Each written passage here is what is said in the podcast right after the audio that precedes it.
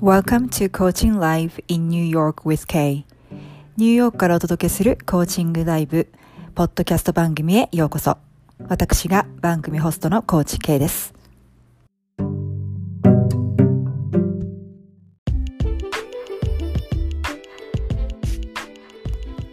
Hi everyone, thanks for tuning in today. I just wanted to chime in and quickly introduce myself as well as what my podcast program is about. はい、皆さん、本日もチャンネルを合わせていただきましてありがとうございます。この番組では1998年よりニューヨークに在住しております私、コーチ K がシナリオなしのコーチングセッションを公開して皆さんにもっとコーチングを身近に感じていただくための番組作りをしております。また、えー、私のコーチング体験者、世界各国で活躍するコーチ仲間や、様々な分野で活躍されている方々をゲストにお招きして、皆さんが壁にぶつかった時のヒントとなるようなお話をお伺いしたり、私のソロエピソードでは、人生のステージが変わる時や、物事がうまくいってない時に突破口となるような考え方、ワークなどもお伝えしていきます。生活クオリティ向上コーチ、夢の実現が加速する環境デザイナーとして、キャリア、起業、人間関係、グローバルパブリックスピーキング、ライティング、海外、英語、フィットネス、美容、メイク、ファッション、本の世界、スピリチュアルな世界と目標達成率100%の実績から皆さんをサポートしております。またほぼ毎回番組の終わりには日本人の英語が上達するためのアドバイスもしております。番組についてのご質問やリクエストを受け付けておりますので、えー、私のインスタグラムのアカウントの DM もしくは番組の概要欄に貼り付けております私のウェブサイトのお問い合わせフォームからぜひご質問、リクエストをお寄せください。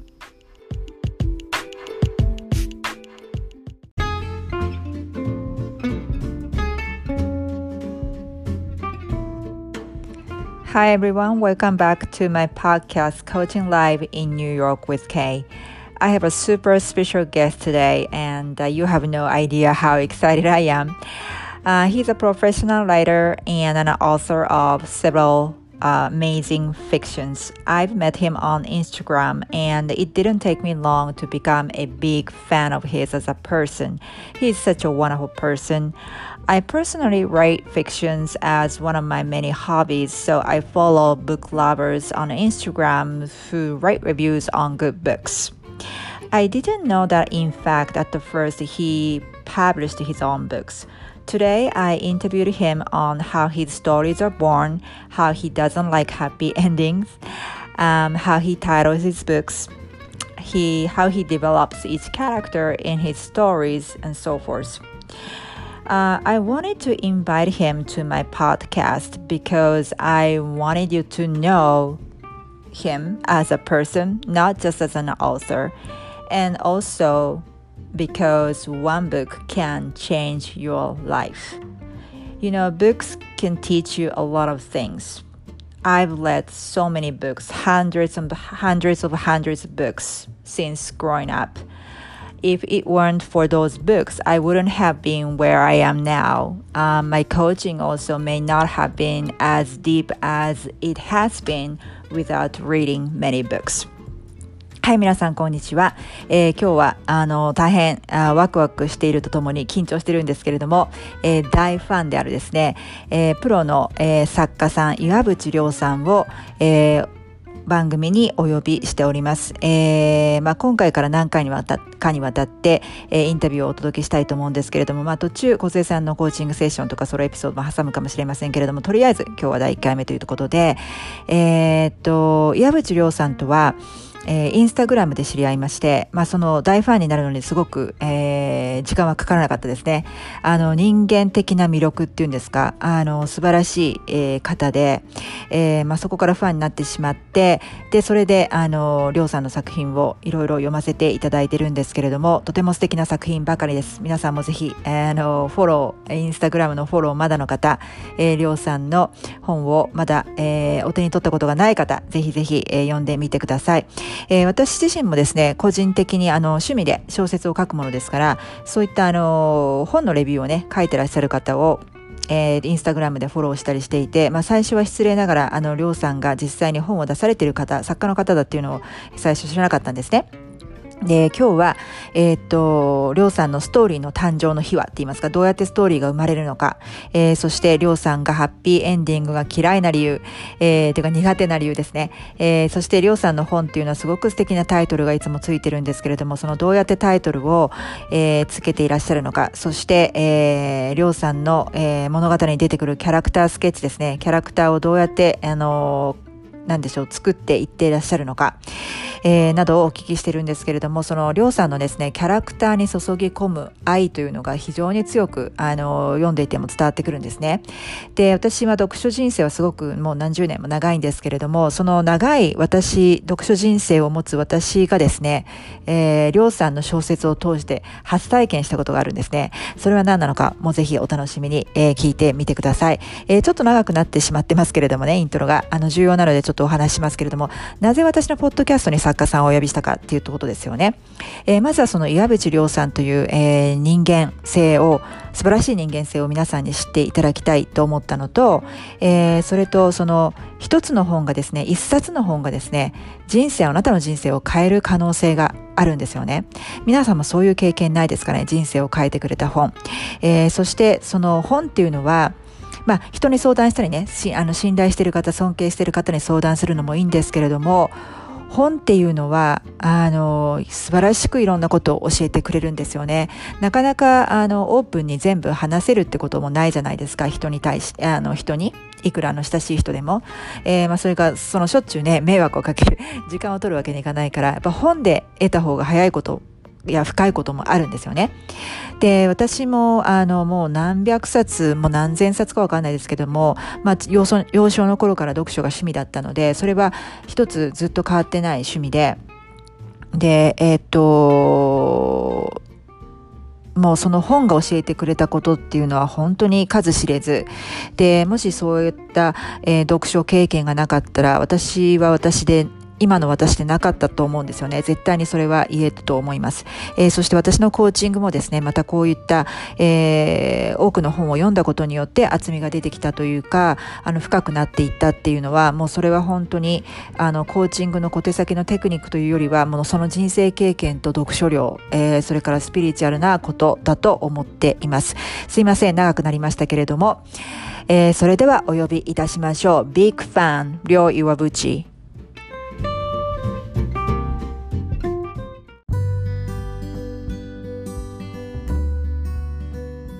はい、じゃあ改めまして、はい、あのそうですね、はい。ありがとうございます。本日は。いえいえ、とんでもないです。いや、私のの本当に嬉しいです。えー、あのいやいや、なんかずっとお話ししたいなと思っていたので。いや、もうこちらこそです、本当に。じゃあ、お話しするんだったら、どうせだったら、はい、ポッドキャストに来ていただこうと思って。ああ、なるほど、本当光栄です。ありがとうございます。はい。ね、またもう刺激になるので、K さんのあありがとうございます。嬉しいです。本当に。いやいや、もうこちらこそです。もうなんか褒め合う時間になると思います。きっと褒め合う時間になると思うんです聞いてる方は嫌になっちゃうかもしれないですね。この二人何やってんだ、勝手に二人でやっとけみたいな。それはありえるな。それはちょっとありえますね。でもなんかあの私のインスタでも一度そのりょうさんの星君をね、はい、作品を紹介させていただいたときにフォロワーさんが私が紹介した後りょうさんのことをフォローしてましたよ。ああ本当ですか？うんうん。ああ気づかなかったな。ありがたいですね。そうそうそう。あの嬉しいなだから多分ポッドキャストを聞いてくださっている方の中にインスタのフォロワーさんも結構混じっていらっしゃるので。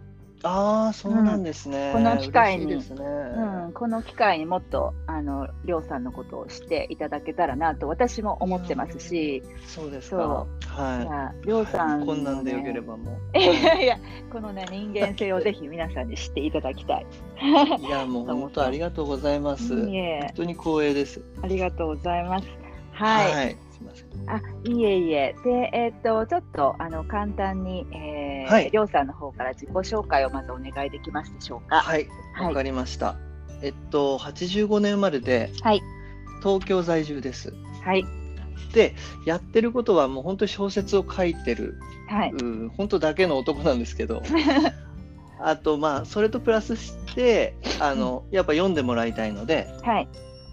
あの出版社に送ったりだとか、はい、あと去年は電子書籍で3作品ほど長編小説書かせてもらってで出させてもらって、はい、であのいろんな方に、えー、読んでもらいつつ、はい、うまた出版社に出品したりだとか、はい、あとお仕事書くお仕事いただいたりして、はい、今書いて、はい、えー、る感じですね。だからなんだろう小説家としては、まあ、ずっと書いてきたんだけれど表舞台に出てるっていう意味では本当駆け出しのはい、はい、えー、うん。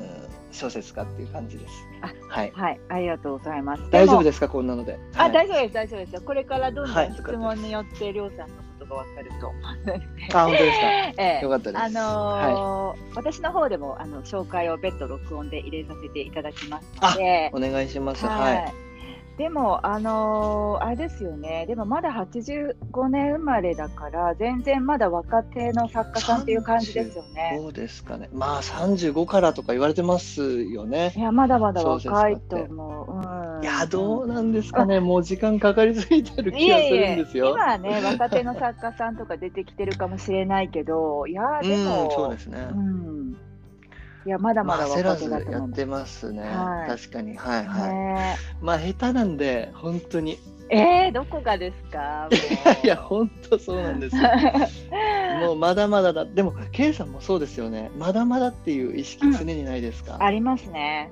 ありますね。そうですよね、うん、もうこれ多分もうずっとでしょうね。ずっとでしょうね。そうそうそうそれがちょっとね自分を苦しめてしまうところもありつつ、うんうんうんそ、ね、それを楽しんでいる自分もどこかにいるっていうなんか 本当そういう感覚ですね。ストイックな世界ですよね。ちょっとその辺の共通点はう、ね、うん、なんとなく、はい、感じておりました、うん、そうですね。本当そこは思いますね、ね。うん、はいはいあ共感だなっていうのはすごい感じてましたね、はい、僕も。そうですね、私も。はい。あのーはい、すごいあのベタな質問なんですけど、えーと、りょうさんがそもそも作家を目指されたきっかけっていうのは何かあったんでしょうか？何だったんでしょうか？えー、っと、はい、これあのはっきりとはないんですけど、うん、小学校ぐらいから、はい、あの物語は浮かぶっていうのはすごくあったんですよ頭の中に。えー、すごいそれで表現はずっと漫画描いてたんです、はい、僕。あそうなんですね。あの鉛筆でインスタでもなんかドラえもんの絵とか描かれてますよね。はい、あれはあの面白くてドラえもんが好きだっていうことを、はい、もういあの皆さんにこうあれしてたんですよ。自分語りをこううざったくしてたんですよずっと。そしたらあの、うん、あれはファンの方が書いてくださったんですよ。そうなんだ。そうなんですよ。はいはい。で頑張ってくださいなんてドラえもんがあの手紙書いてくれてる設定で書いてくれたんです。そうなんですよね。だからあのそうなんですよ。漫画にはずっと親しみあって、はい、でずっと書いてたんですけど、ただ、うん、あの溢れてくるっていうか溢れるっていうとかっこつけてる感じですけど、うん、バーって出てくるアイディアに手が追っつかないんですよね。漫画って大変じゃないですか書くの、進行具合も進行スピードも遅いし、はいはいはい、だったら文字でバーって書いた方がいいんじゃないかって思ったのが、はい、中2かな？一番最初。そうなんですよ。中学2年の時に小説に切り替えたんだけれど、はい、知ると小説を書く方がもっと奥深くて酷だっていう。うんうんうん。それがね、ね、ちょっとまあ誤算だったんですけど、はいはい、はい、まあ漫画は漫画で多分奥深いんでしょうけど、まあ小説は本当になんだろう、うん、活字で表現する世界なので、不器用な分、多分奥深いんでしょうね。媒体として表現がもう字しかないから、はいはい、うん、多分そこにはいろんな技とかが必要で、うん、ああこれはまずいなと思いながら、はい、やめられずに本当ずるずる今に来てるっていう感じですね。えー、でもさ中中二っておっしゃいました、はい、今。はいはい中二ですね。もうじゃあすごい長く文章自体は書いていらっしゃったんですね。そうですそうです。はい。そうなんですよ。ってことはもう中学の時から将来はなんとなく作家になりたいなっていう感じはあったんですか？あこれはっきり覚えてて18の時に、はい、あプロになろうって思いました。あそれはどういうきっかけで？あの、はい、うんと読んでもらって、はい、あの周りの友達の受けはすごくいいんですよ。うんうんうん、とっても良くて、はい、でそこで自信をがつくまでに4年かかってるんですよ、はい、中学3年と、はいはい、で高1高2いろいろ書いて、はい、で読んでもらってっていうのを、あの時まだパソコン買えなかったのでもう原稿用紙に書いて、手書きですか？手書きです手書きです。そうなんだ。で原稿用紙もうほんと500枚とか普通に渡して友達に、で読んでもらってたんですよ。はいはいはい。であこれもう面白いって言ってくれるから。うんうん、うん、これはもうプロになりたいって。思ったの高校で。で、はい、コンテストがあるっていうのあいうの文学者っていっぱいあるじゃないですか。はいはいはい、それを知ったのが18なんですよ。あなるほど、はい、そうなんですよあるっていうのを知ったのを、うん、と同時にあプロになろうって思ったんですね。あなるほどねでそこから、はい、はい、出しては落ちての繰り返しですね。そうなんですよ。そうですね。はいはい、そうですそうです。えー、でなんかちょっと今お話、ま、あごめんなさいどうぞ。はい。まだそれはずっと続いてる感じです。同じです。やってることは。なるほど。はいはい、そうです。あの私もあの趣味で小説を書くんですけど、あおっしゃってましたね。はいはい。なんかあの私も周りの人には受けがいいっていうか、あのそうなんですよね。書いてると、まあ、途中で渡すと続きいつできんの？とか聞かれたりとかすごい感動した、何はいはい、何々これでなんかある友達が調べてなんか私私のマネージャーとか思ったんですけど なんかいろいろ 勝手に調べてくれてこう出した方がいい。よ、こういうのこういうのはここがいいんじゃないとかあのそういう検証。ですね、なんかそれで私も知ったっていう感じなんですよね。はいはいはいはい。いや本当に嬉しいですよね。ねそういう支えてくれるお友達とか、そうそうサポートしてくれる、応援してくれる友達。ね、本当にコメントだとかも、感想とかも本当に嬉しいですよね。ええそうそうそうそう。なるほどなるほど。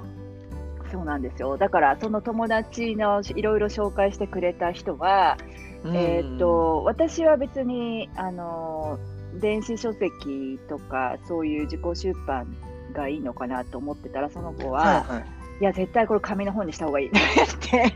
なんかそれそうですよね。検証のできてくれたんですけどね。うん、はい、なるほどなるほど。また今日本人多分紙好きですからね。まだまだ。そうですよね。そうそう思います、ね。うん、それはすごくわかるんですよ僕も。うん、うん、やっぱりあとは、ね、結はい、本屋に並んでたら嬉しいですよね、多分自分の、ね、うん、そうですね。書き手としても。うん、そうそうそう、得ますよね。確かに確かに。はい。ですね。で、えっ、ー、と、さっきもちょっとお話、いろいろね、ストーリーがこう浮かんできちゃうっていう、その追いつかないっていう漫画だとっておっしゃってましたけど。はいはい。あの、それってどういう感じなんですか、そのストーリーが頭の中にネタが浮かぶっていうのは。これはあの、うん、いろんな方がいろんなところで言ってるように、はい、散歩中とか なるほど。会話したりとか、はい、そうなんですよね。であのポンポンポンとこうやっぱり点になっていくんですよ。でそれがパチッとこう線で結ばれた時に、はい、あこれ小説になるなっていう感覚が湧いて、はいはいで書き始めるっていうことが多いですかね。あの何も分かんないでこう書くっていう人もいらいらっしゃるじゃないですか。はいはいはい。村上春樹さんなんて多分そんなこと言ってたな。一行決まるともうあとはすごい何かに任せて、はい、何かに任せて書くんですって。うんうんうんうん、多分そういうのってまあもちろんあるんですけど、はい、あのキャラクターが勝手に動くっていう感覚は、書いてる中ではあるんですけど、はい、僕のタイプは、はい、あの一回設計図書かないと無理です。あなるほど。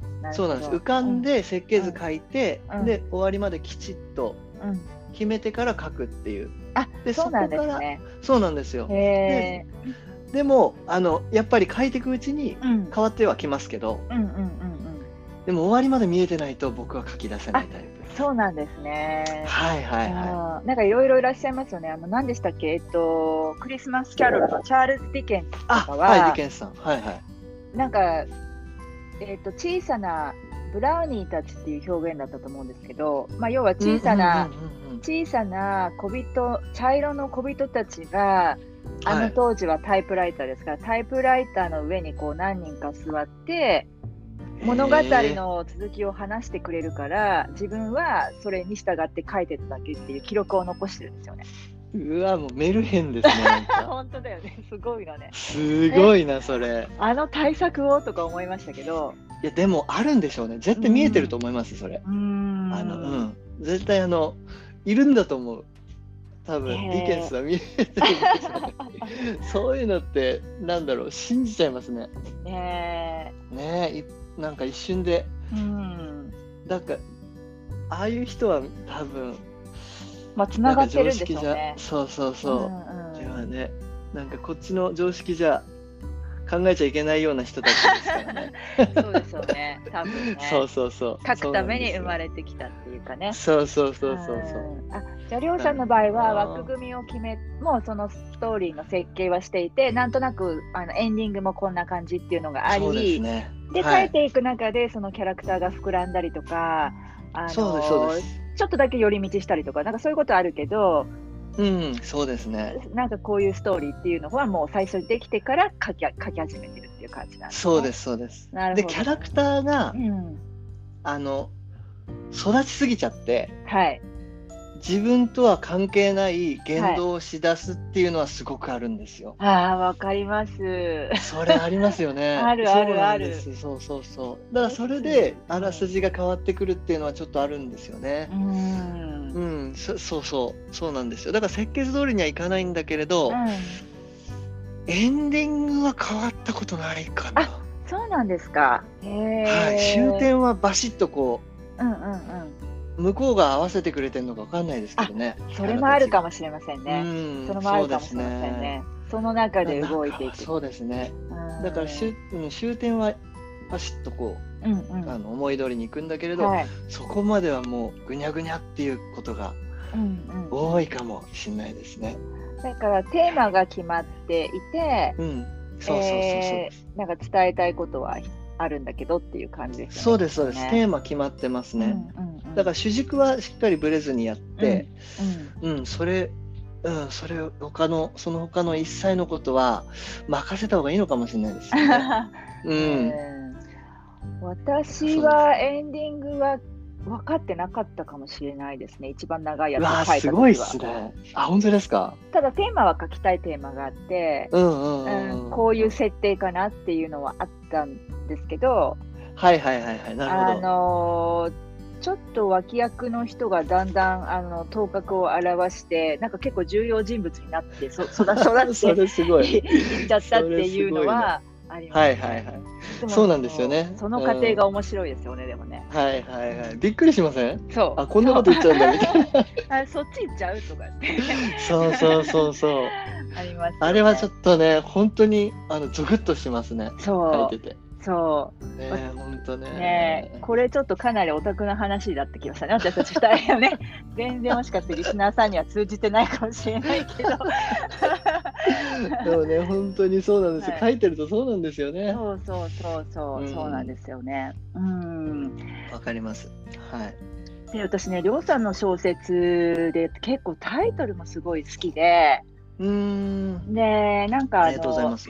いろんな本をあの、はい、まあ、小さい時から読んできて、はい、でそのフィクションに関してはなんかタイトルが面白そうだともうついつい手に取って読みたくなっちゃう感じ。なるほどなるほどはいはい。でりょうさんの本の書かれてる作品のすごい面白いなっていうか美しいですよね。星を見る君は心に花を探している。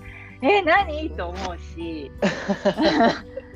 そうですね。ちょっとわかんないですもんねこれ。あとと謎めいてる感じ。そう、はい、今インスタで短編を上げてらっしゃるあの月と本屋と本と宿でしたっけ、はいはいそうですそうです。あれもなんかすごい面白いタイトル。いや、嬉しいですね。はい。そう。でタイトルってね、私ね結構タイトル結構悩むんですよ。最後。最初につけてないんで。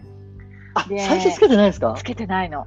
だからそうなんだ。はいはいはい。りょうさんってこういうロマンチックですごく興味があるタイトルってどういうふうに浮かんでたりとかするんですか？これはもう、僕は、うん、だあの例えばパートナーだとか、はい、家族とか、はい、あの一般的な感覚を持ってらっしゃる人いるじゃないですか。一般的な感覚。はい、はい、あの、僕が上下じゃなくて、はい、あのやっぱ書いてる人間って変人なのでそこは本当わ 分かんないんですよ。うんうんうん、一般人がどういうものに、うん、を見て僕テレビもネットもあんまり利用しないので、うん、YouTube とかも、はい、だから何が受けてるかとか、はい、そう結構マーケティングは考えてるかもしれないですね。でその上で自分を載せる、はい、載せてタイトルを決めてるんですけど「はい、星を見る君は」星君の場合は、はい、あのこれは完全にあの知り合いの女性が、はい、あのどんな風にしたら読んでくれるだろうって考えたのが最初です、ね、出発点としては。はいはいはい。あの小説離れまあしてるじゃないですか今、うん、そうですね。そうなんですよ。だからタイジャケ買いとか例えばタイトル買いだったり、そこはやっぱ考えなきゃなって、これはだいぶ悩んだんですよ数日。そうなんだ。数ヶ月とかはないですけど、もうそれだけしかだからその間は書かなかったです。もう数日悩んで、はい、であのヒロインにリサっているんですけど、はいはい、そいつのことなんですよね君っていうのは。うんうんうんうん、でやつがあの空見上げた時に、はい。うん、心の中でどう思ってんだろうって心境はどうだろうって思うと、はい、綺麗な星以外の綺麗なものを探してるっていううん。うん。とこうまあある小説の段階があるんですよそこのフェーズが、はいはい、一番書きたかったとこ、はい。うん、そこにポイント合わせて、はい、でそれをあの健一っていう恋人が、はい。うん、さちょっと察してるというか。うんなるほどね、うん、そう健一目線のあ、はい、これは多分みんな喜んでくれるかなっていうことで、うん、あのうんそうですね。星と花で分かりやすい普遍的なフレーズを入れつつ、はい、うん、あの手に取ってくれるかなっていう意味で、はい、これつきましたね。なるほど、ね、これに関しては。だからそれものすごく読者は意識してやってます。はい、自分勝手なことは、ね、タイトルはしてないですね。ああ、はい、なるほど。じゃ研究に研究を重ねた 上のタイトルだったんですね。そうですね。研究まではいくかあれですけど考えてはいますものすごく。めちゃくちゃ詩人とか思ったんですよね。あ、うん、でもなんかわかります。私もこれをあの読ませていただいたので、あのシーンが浮かびました、ね、そうそうなんですよ。あそこがやっぱり一番書きたくて、うん、あの最後にこう、うん、あのわかる、はい、謎がわかるっていう、はい、ありますね。その前の、はい、うん、だからすごく儚いですよね。あの。儚いですね。そうなんですよ。だから儚さも入れたくて、うんうんうんうん、だ思い切り詰め込んだタイトルかもしれないですね。一番。でもすごくキャッチーだし、あの物語自体もちょっとあの終わりは予測できなかったですね。私あ本当ですか。うん。ちょっとびっくりして。そうそうですね、うん、でもあれを最初に骨組みを決めておくってことはあのエンディングは最初からあったっていうことですよねそうですそうですもうそうなんですよエンディングはそうですねなんかこうハッピーエンドって苦手でこれは絶対時代と逆走してると思うんですけど。なるほどね。うん。私も結構ああいうの終わり方好きですね、はい、結構。ああ本当ですか、うん、あそれは嬉しいですね。そうなんですよね。なんかこう、うん、バーってこう上昇して、うん、もうハッピーっていうあのいうふうに自分の頭がいかないんですよね。これはもう体質だと思うんですけど。はい。だからそのう前あ若木？はいはい。若木たちの懐っていう小説があって、うん、あれはもう最初からハッピーエンド公言してたんですよ書く前に。あ、そうなんですね。うん、皆さんにそうです、はい、それはもう自分に対して貸したんですそれは。そうなんだ。そうなんですよ。ハッピーエンド書けないので。そうですそうです。はい、はい、私私はまだその頃あのりょうさんを存じ上げなくてフォローをする前の話なので。ね、あの後から、ね、後から知ったんですけどね。はいはい、なるほどなるほど。あじゃあ自分に貸してたんだ。そうですそうです。ちょっと幅広げたくて。はいはいはい。もうかずっと主人公殺してたんで今までそれまで そうなんですよねそうそうそうやっぱもううんね一人ぐらいは幸せにさせたいと思って、はいうんうん、なんなら全員ハッピーエンドにしようっていう意気込みで書いたんですよあれは。なるほど。そうそうそうそう。えー、そこが、うん、あれでしたね出発点でしたねあれは。なるほど、はい、なるほど。なんか私もなんか、まあ、ハッピーエンドハッピーエンドでそれも好きなんですけど、はい、あのなんとなく小説全体のトーンが暗めの方が結構好きだったりしますね。ああはいはいトーンね大事ですよね、うん、あれ。なんとなく、ね、確かに雰囲気ね、うん、あの確かにあんまりこう明るすぎっていうか、うん、なんだ分かりやすいじゃないですか明るいって。うん、でもこう暗めとかってなんだこれっていう気持ちが尾を引いてどっか魅力感じますよねずっと。そうですね。あとは多分読んでる間、うん、なんか人間のなんだろうその闇の部分って誰誰しも持ってるじゃないですか。そうですそうですはい。で、はい、それってまあでもわざわざ他人に見せることでないことが多くて、うんうんうんうんはいはい。ででもそういうのを小説を通してなんかこうなんだろうな人間のその本質みたいなところがまあ描かれているとなんか共感するのかなわかんないけどなんかそんな感じなんですよね。どっかフィットはしますよね。うん、ですね。カチってこう音鳴るような感覚はありますよね。だからあのジョン・スタインベックとか好きなんですよね。はいはい。あの 怒りのぶどうの作家さんですか、うん、そうですそうですそうです。怒りのぶどうは読みました。もう。めちゃめちゃ暗いですよね。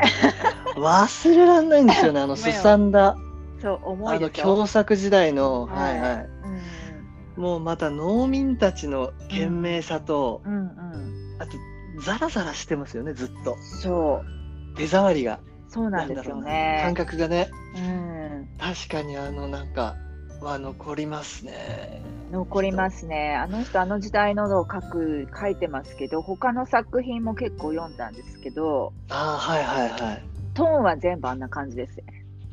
あそうなんですね。うん。だけど、なんか、すごい、なんか残るというか、なんかこう。もうそうなんですよ。もうずっしりくるんですよね。うん、満足度高い。重量感も。そう。いや、ほんとほんと。ほんとそうです。へえ。えー、もう読みたいな。あの、何でしたっけ？エデンの。あ、そう、エデンの東が、あ多分エデンの東。そうですよね、私が多分読んだ、えっ、ー、と、フィクションという分,、えーと、分類での小説の中では、はいはい、多分多分一番のマスターピースだなと思ってますね。絶対読まなきゃ めっちゃ分厚いんですけど。そう。ですよね。長いですよね彼の。めっちゃ分厚いんですけどでも、はいはい、いやなんかびっくりしますねこのになんかこの人間の恐ろしさというかあ本当ですか。めちゃくちゃどんでん返しがあるんですけど。へえ。4巻ぐらいまでありますもんね。ああそうです文庫本で言うと。はい、そうなんですよ。私こっちで原作を読んで、まあでも原作もめちゃくちゃ分厚い一冊でしたえ英語で読まれるんですか？英語で読みました。はい。ああかっこいいですね。単純に。いやいやいや。そうなんですね。原文で読めるっていいですね。なるほどそう。ぜひぜひあの機会があったら読んでみてください。そうですね。読みたいです。すごい、はい、ものすごい世界でした。あ本当ですか？うん。そうなんですよね。やっぱ暗いのっていいですよね。本当に。で私、りょうさんの作品で、まあ、若木もそうですはい、そうですし、えっと、星切もそうなんですけど、はい、なんかすごい人物スケッチが深いっていうか、あそうすごいなんかそのキャラクター作りってどうされてるんですか？なんかあのあはいはいはい。書いていくうちに決めてるのか？でもそもそもそういう設定があるのかとか。僕は、うん、あの血液型まで決めてるんですよ。すごい。そうなんですよ。誕生日と血液型と、あとエニア、はい、そうですそうです。うん、だから千夏なんていうのはあの夏生まれだから来た名前だったりするし、あとあのエニアグラムってわかりますか？あの九つの、はい、はい、エニアグラムって人間は9つの性格に分かれてると9タイプに。はいはい。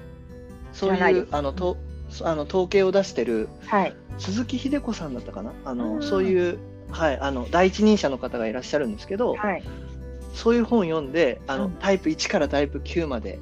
一応僕は分けるようにしてて、そうなんですね。そうなんです。よ。あのちょっと自己中心的だったりとか、うんうんうんちょっと根やかとかだったり、はいはい。で人間ってそんなに簡単じゃないので、そうですね。それプラス、はい、うん何かプラスアルファいろいろでそうなんですよだからあの青写真を撮るために、うん。1から9まで分類して誕生日と血液型つく、あのつけてはい。すでごい。そうなんですよ。そこまでた A 型だからでしょうね。もうかっちりしないとあ、ダメなりょうさんんですよね。自身が？はいそうなんですよ。あそうなんですね。りょうさんはちなみに何型です？か、はい。何型じゃないや、えっと、せ何座ですか？獅子です。あ、獅子なんだ。はいそうです。なんとなくわかる気がする。私、獅子の 母親が獅子座ですし、あそうなんですね。結構獅子座の友達いるんですよね。本当ですか、うんうん。多分つあれなんですよね。それだからかわかんないですけどツボ一緒ですよね多分ね結構。そうですね。私自身は推しなんですけど、あそうなんですね。推しのだ。友達も多くてですね、なるほど。なんかね、私の友達ってね、その別に星座で友達選ぶわけじゃないじゃないですか。そんなバカな話はないです。はいはい。ないんですけど、はいはい開けて集まってきちゃう。蓋を開けてみると、私の友達って大体あのー星座の12星座の前半で終わってるんですよ。えっと、ね。要は、お羊座もたまにいるかな。でも、ほぼ大牛座、双子座、蟹座、獅子座以上みたいな。えー、それはすごいです。すねごくないですか？それは面白いですね。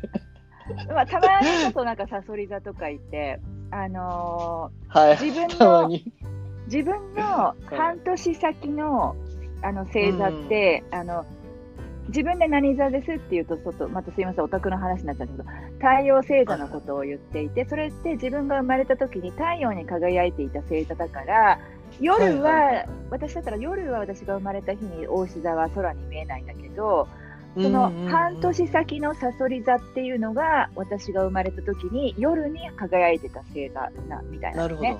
なので、は私がなんか、えっと、対面、対人関係かな、それから人と、そうですね、対人において出てくる性格の中に、サソリ座っていう半年先の星座のあれが隠れてるらしいんですよ。あうーうんんなので、多分理解し合えるところがあるんじゃないかなと思う。なるほどな獅子だとだから水亀座じゃないですか。あの、りょうさんが生まれた時の夜に、えー輝いていた星は水亀座だと思いますよ。だから水亀座の内面性も多少持ってると思いますよ。自由な感じですよね、水亀って。ああそうなんだうんあ水亀の人と今同棲してます。あ、そうだ。あ、すごいぴったりだじゃん。すごいっすね。ね。今ちょっと鳥肌立ちましたょ？だからホロスコープって、いや、いや他すごい。たかがホロスコープ、されどホロスコープでめちゃくちゃね。めちゃくちゃ科学なんですよね。めちゃくちゃ科学ですね。うん。へえ面白い。そうなんですよね。はいはい。でもだから、タイプすごいうんうんすごいと思うりょうさんのそこまでやるキャラクタースケッチ。ああそうですね、うんあと本当みんな一緒っていうそれこれトラウマがあって小学校の頃、はい。みんな同じに見えるって言われたんですよキャラクターがああ、そうなんですね。うんうんうん。全部お前じゃん的な感じだったんですよね はい。それの意地もあるんですよもう言われないっていうあなるほど。うんうん、うん。だから個性化を図るっていうのはもう昔からす常にうん、それからそれ以降は意識しててあ、そうなんですね。そうなんですよ。ね何クソっていう気持ちでうん、いろいろかん、うん、やるようになったんですよねああ、だからなんだか、すんごい、あの、めちゃくちゃ個性強いですよね。ああ個性強いです強い。はいなんか強いんだけど、なぜか、あのーどのキャラクターにもちょっと共感できる部分があったりして、ああまあそこはあの多分 K さんは分かってくれると思うんですけど、うん、愛情だと思います。あ愛情を持って書くと、あ、うんうんうん。どっかしらみんな全てのキャラクターには共感呼ぶんですよ、なるほど。私ね、はい、私私が今度今度は今鳥肌立ちましたけどはい。まさにね今りょうさんが言ってくれたことをはい、今日インスタの投稿であの若木の感想に書いたんですよ。ああ本当ですか？うんあのー、多分これはりょうさんの各キャラクターへの思い入れとはいはいはいはい。注いだ愛みたいなのが反映されてるから本当ですか？そうなんですよ、ね、キャラクターが全員違ってもなんかそれぞれになんかちょっと感情移入できてしまうあの私にとってはこれだけ幼少の頃から長年読者の読書のキャリアっていう変ですけど読書のキャリアはあるのに初体験ですよ。ああ、本当ですか。今日初体験をさせていただきました。ありがとうございます。いやいやいや、改まってそんな、ありがとうございます。いやだって普通は小説ってこう偏るじゃないですか。私はちょっとこのキャラちょっと嫌だなとか、ちょっとあの私はこっちの人のが気になるとかって言って、なんとなくこう自分の想像の中で本の中の紙の中の登場人物たちを想像して、あの、はいはいはい、自分の想像の中で作り上げて。でその中の誰かとちょっと感情移入していくっていうパターンだと思うんですよ普通はね。ああなるほどそうですね。でもね、りょうさんの作品は全員に感情移入できたんですよ、私。ああ、嬉しいですね、それは。だからね、これはちょっと初体験なんじゃないかと思って。うん、いや本当嬉しいですね、そこ感じていただけるのは。いやもうね、だから忙しかったですよ、読んでて。あそうですよね。疲れますしね。そうなんですよね。なんか気になっちゃって、行方がそれぞれの。ああそうかそうかそうですね、そこは。だから結局作家も一人の人間なので好みあるじゃないですか、うん、嫌いな人、うんうん、好きな人いて、はいはい。そのじ現実の世界では、うんうん、あの全然嫌っていいと思うんです僕。悪い人になってもいいと思うし、うんうんうん、あの、うん、優しさにも限界あるので、うんうんうんうん、ただあの書いてる紙の上の人間は、うん絶対ダメなんですよね愛さないと、うんうんうんうん、そこは絶対大事にしなきゃいけないです。あのユキの旦那さん。ああそうそう、うん、私、あの二人の行方が気になったんだよ ね。そうそうなんですよ。あそこ書きたくて、はい、あの続きは書きたいんですけど。書いてください。いやはい。書きます書きます。うんうん、であの旦那さんももう本当嫌いなんだけれど、やっぱ愛さないと厚み出ないんですよ。あの、うん、愛情を持ってこういうこういう時って、うん、こういう時のこういうキャラってどうするだろうっていうのを常にやつの背中に張り付いてじっと考えてやんないと、もう嘘っぽくなるので。そうですよね。そうなんですよね、うん、だからそこは、うん、ちゃんとやるようにしてますね。どんなキャラにも。そう。だってあのー、なんかそれがねすごく伝わってきました。読んでいて。ああ嬉しいですねそこ。はい、うん、そうそう。まあ本当ですか、まあ、いわゆる肝キャラじゃないですか彼。そうそうそうそう、うん、だけどなんかわかるよねみたいな。なんかちょっと、そそれこそ全然カラーはあのー、違うけどもそのジョン・スタインベックの中に出てくるキャラクターが人間としていろいろ罪を犯していく、だけどそれをなんていうのかなジャッジできないんですよね。要はあなんかこう人間のなんか分かっていても繰り返してしまう差がとかはいはい、うんなんか、うん、なんかそういう感じ同じような感じを印象を受けました。ああ嬉しいです。ありがとうございます、うん、本当にそんなに言っていただいて、うん、書きたいですね。また続きは、はい書かせてもらいます。ねでなんかその、はい。あ私ね、りょうさんの YouTube も見たんですよ。なんか作品の説明をされているじゃないですか。あの、キャラクターの。上げさせていただきましたね。えーはい、あのチャンネル登録しました。ああありがとうございます。更新しなきゃそうしたらそうですね。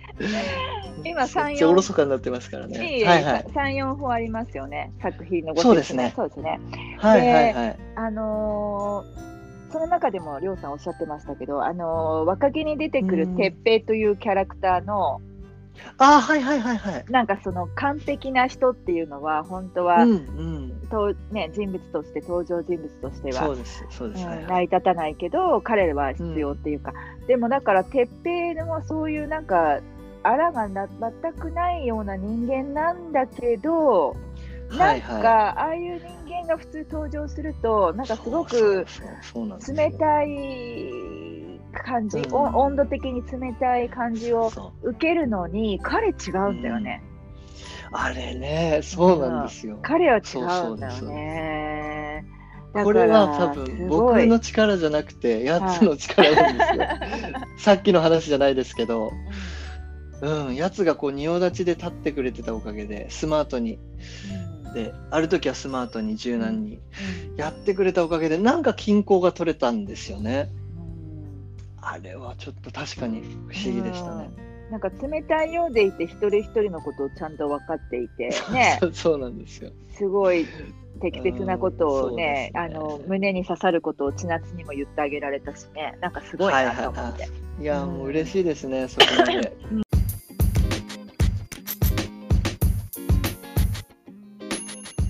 はい、ここでお知らせです。えー、7月3日でですね、なんと私がポッドキャストを始めてから1周年記念となります。パチパチパチパチ。あの、これも本当にあの、ご愛聴いただいている皆さんのおかげです。ありがとうございました。えっ、と、7月3日、2020年ですね。えー、7月3日っていうと、あの、アメリカではジュライフォース、えー、独立記念日の前の日で、まあ、そこで、あの、恐る恐る、えー、ポッドキャストを配信始めたんですけれども、えー、本日で全55回、えー、55エピソード、えー、なので、まあ、週1回のペースでやってこれました。えー、これも本当にね、聞いてくださる皆さんのおかげです。ありがとうございます。えっ、ー、と、現在でですね、再生回数7543回、えー、それから、うんと、estimate estimated listener audience 大体、まあ、115名の方々ありがとうございます。そしてなんと、えー、30カ国の方々、えー、に聞いていただいております。まあ、日本語でね、放送していることがほとんどなので、そういった30カ国に 渡って、えー、住んでいらっしゃる日本の方々なのかなと思っているんですけれども、本当にね、世界、えー、国境がないなっていうのを感じますよね。私はアメリカ、ニューヨークから発信、配信してるわけですけれども、まあ、あのー、ね、えー、国境関係なく、えー、手軽にいつでも聞けるポッドキャストって本当にいいですよね。はい。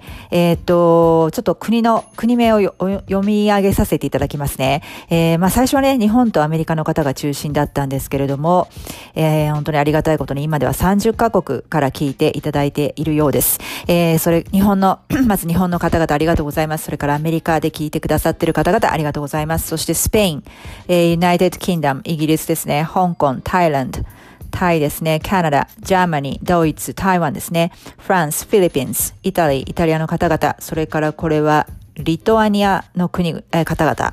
ありがとうございます。リトアニアですよ、皆さん。素晴らしいですよね。えー、オーストラリア、えー、それからシンガポール、トルキー、トルコの方々ありがとうございます。それからチェコ、マレーシア、ニュージーランド、インドネシア、ネザーランド、これはオランダですね。クロアチア、それからこれヨルダン。まあ、ヨルダンの方々もありがとうございます。えー、サウスコリア、韓国ですね。アイルランド、イージプト、エジプトですね。オーストリア、スウェーデン、ベトナム、ネパール、ありがとうございます。えー、本当にありがたいです。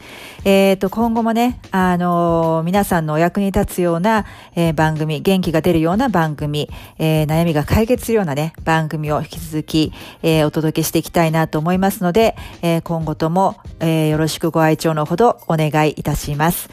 えっ、と、大体私の、えー、ポッドキャストのリスナーさんは、この下は、まあ、18、歳、18歳から上は60プラスの方々まで、えー、聞いてくださっているようですけれども、一番多いのが35から44歳の年齢層の方々のようです。で、その次が45歳から59歳年齢層の方々。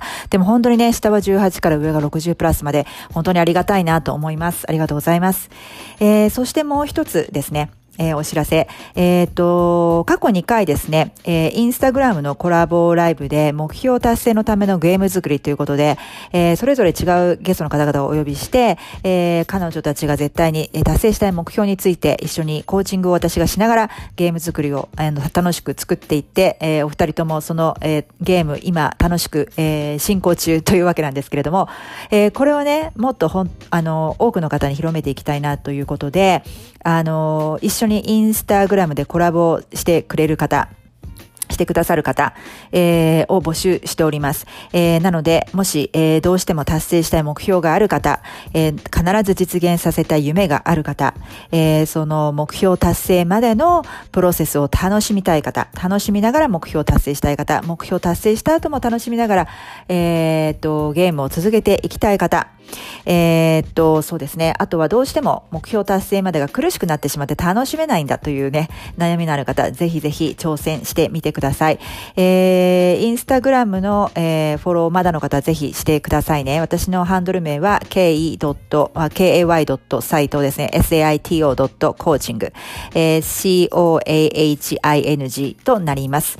えー、はい、えー。それでは、あのー、皆さんの挑戦をお待ちしております。